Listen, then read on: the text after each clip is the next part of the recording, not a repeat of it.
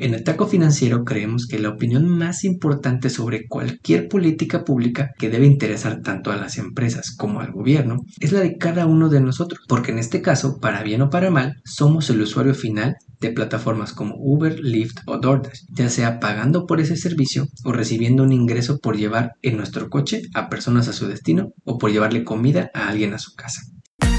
En el Taco Financiero Podcast hablamos sobre el poder de la educación financiera, economía y finanzas. Analizamos lo que está pasando en la economía y cómo afecta a tu bolsillo para que puedas tomar las mejores decisiones que beneficien a tu economía familiar.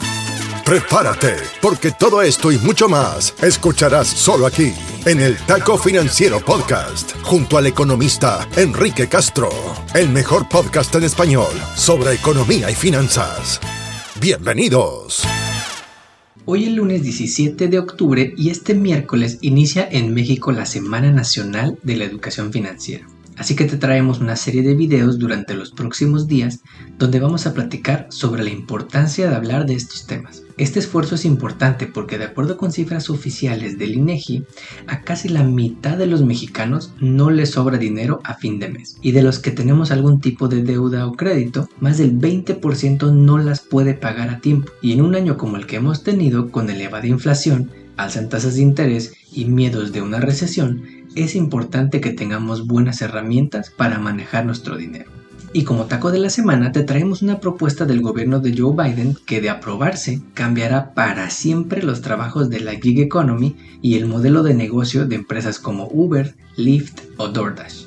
Lo mejor es que puedes darle tu opinión al gobierno sobre esto durante el próximo mes y medio, porque la política pública no sirve si no escucha las necesidades de la población.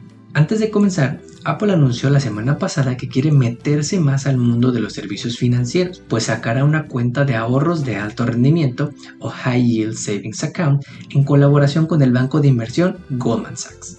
De acuerdo con el anuncio, los que tengan cash en su cuenta de Daily Cash en Apple podrán recibir rendimientos. No dijeron cuánto, pero sí dijeron que no habrá comisiones de ningún tipo, ni de depósito mínimo o saldo mínimo. Nos parece interesante que dado que Apple tiende a ofrecer servicios de manera muy sencilla, esté ofreciendo servicios de ahorro, porque esto podría ayudarle a los más de 6 millones de personas que tienen una tarjeta de crédito de Apple a generar buenos hábitos de ahorro. Además, dijeron que podrás conectar tu banco para enviar dinero de tu cuenta de cheques a esta cuenta de ahorro de alto rendimiento de Apple, facilitando que ahorres sin tener que comprar cosas con la tarjeta. Cada vez hay más opciones y menos pretextos para que no estés ahorrando el día de hoy. También antes de comenzar, la semana pasada conocimos los últimos números de inflación en Estados Unidos. Y si hay una conclusión que podemos darte es que las tasas de interés van a seguir subiendo durante el resto del año en prácticamente todo el mundo.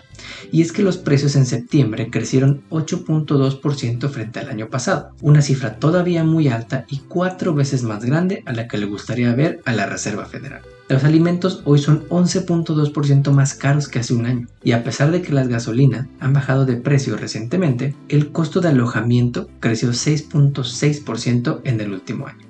El costo del transporte creció 14.6%. Y todo esto no le gusta a la Reserva Federal, por lo que ahora es casi un hecho que a inicios del próximo mes seguirán subiendo tasas de interés en 0.75% por cuarta vez consecutiva y quizá una quinta vez en diciembre. Todo mundo habla de una recesión, pero lo más seguro es que no la veamos sino hasta el próximo año, porque los mismos bancos reconocieron en sus recientes reportes de ganancias de la semana pasada que el consumidor es un consumidor todavía muy fuerte en Estados Unidos. Ahora sí, vamos con la historia de la semana. El Taco Financiero Podcast está en Internet. En Instagram, Facebook, Twitter y TikTok. Encuéntranos como arroba taco o visita nuestra web tacofinanciero.com. Encuentra más data sobre contenidos, entrevistas y mucho más. Mantente en línea y siempre actualizado. Tacofinanciero.com. Una idea del economista Enrique Castro. Como taco de la semana, si nos estás escuchando desde Estados Unidos, hay un tercio de probabilidad de que en algún momento hayas trabajado en un trabajo de la gig economy. Tal vez manejaste un Uber o hiciste entregas a domicilio a través de una aplicación y eres parte de este número, pues estima que un tercio de los trabajadores en el país trabajaron en alguno de estos trabajos en el último año. Y seguramente pasa algo similar en otros países. Estas aplicaciones operan en prácticamente todo el mundo. Y seguro recuerdas que estas empresas te cobraron una comisión de cada viaje que hiciste, pero no te retuvieron impuestos. Te mandaron tu pago sin quitarte income tax, social security o médica. Esto significa que trabajaste como contratista o por honorarios, que tú eres responsable de pagar tus impuestos por este ingreso y que no tuviste ningún beneficio como alguien que trabaja como empleado en estas empresas. Pues eso podría cambiar muy pronto, y es que el gobierno de Biden propuso la semana pasada una nueva regla laboral que haría más difícil a estas empresas tratarte como contratista si tus ingresos dependen primordialmente de ellos. El día del anuncio, el precio de las acciones de empresas como Uber, Lyft y DoorDash cayeron hasta 12%, pues esto básicamente le da la torre a su modelo de negocio, en el que te contratan por un trabajo, te pagan por ello y se olvidan.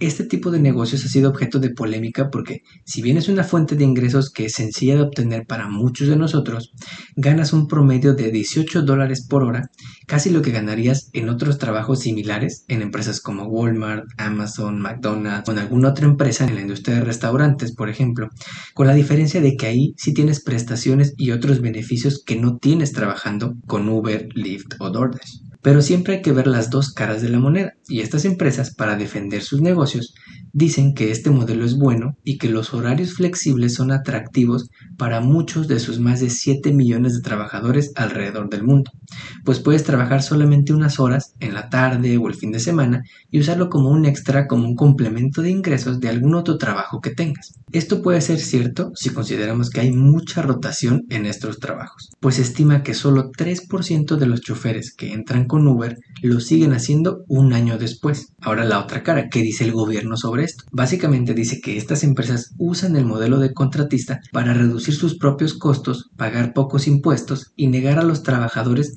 protecciones laborales importantes, como un seguro de salud, que es importantísimo luego de la pandemia que pasamos, pago por horas extra, que es algo normal cuando te contratan como un empleado y trabajas horas extra, y la posibilidad de organizarse en sindicatos. Si recuerdas, en 2020 entró en vigor una ley en California que obligaba a las empresas a reclasificar a los trabajadores como empleados, pero en las elecciones donde perdió Donald Trump, no hay que olvidarlo, los votantes aprobaron una propuesta que excluye a estas empresas, a Uber y Lyft, de cumplir con esta regla. Si consideramos que existen cerca de 1.9 millones de trabajadores en la gig economy trabajando para Uber, Lyft o DoorDash en Estados Unidos, y si consideramos que las mismas empresas estiman que cerca del 9% de sus trabajadores están con ellos tiempo completo, estamos hablando de poco más de 170 mil trabajadores de la gig economy que podrían beneficiarse con esta regla propuesta por el gobierno la semana pasada. Todos conocemos a algún amigo familiar que ha trabajado en estos trabajos o incluso nosotros hemos trabajado en algún de estos trabajos. En el taco financiero creemos que la opinión más importante sobre cualquier política pública que debe interesar tanto a las empresas como al gobierno es la de cada uno de nosotros, porque en este caso, para bien o para mal, somos el usuario final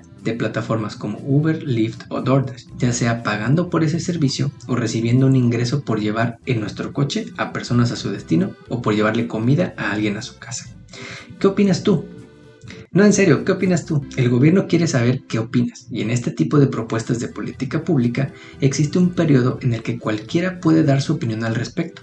El gobierno dijo que está aceptando opiniones de todos sobre esta nueva regla y desde el jueves pasado y por 45 días puedes dar tu opinión al gobierno. Te dejaremos el link en las notas del episodio para que puedas dar tu opinión sobre esta nueva regla y seas parte de las decisiones de política pública. Como siempre, te agradecemos que compartas este episodio y que nos pongas 5 estrellas en la plataforma de podcast donde nos escuches. Nos ayudas así a llegar a más paisanos. Hasta aquí llegamos por hoy. Nos despedimos hasta la próxima emisión de El Taco Financiero Podcast, junto al economista Enrique Castro. Todo sobre educación financiera para mejorar tu economía personal y lograr todas tus metas financieras. No olvides seguirnos en redes sociales para encontrar más novedades. En Instagram, Facebook, Twitter y TikTok, encuéntranos como arroba taco financiero o visita nuestra web tacofinanciero.com. Hasta pronto. El podcast que acabas de escuchar, El Taco Financiero, refleja la opinión exclusiva del presentador o sus entrevistados y no representa la opinión de patrocinadores o terceros. El podcast tiene el objetivo exclusivo de informar y no busca promocionar la compra de acciones de empresas en específico. Tampoco es un reporte de investigación y no representa consejo legal o financiero.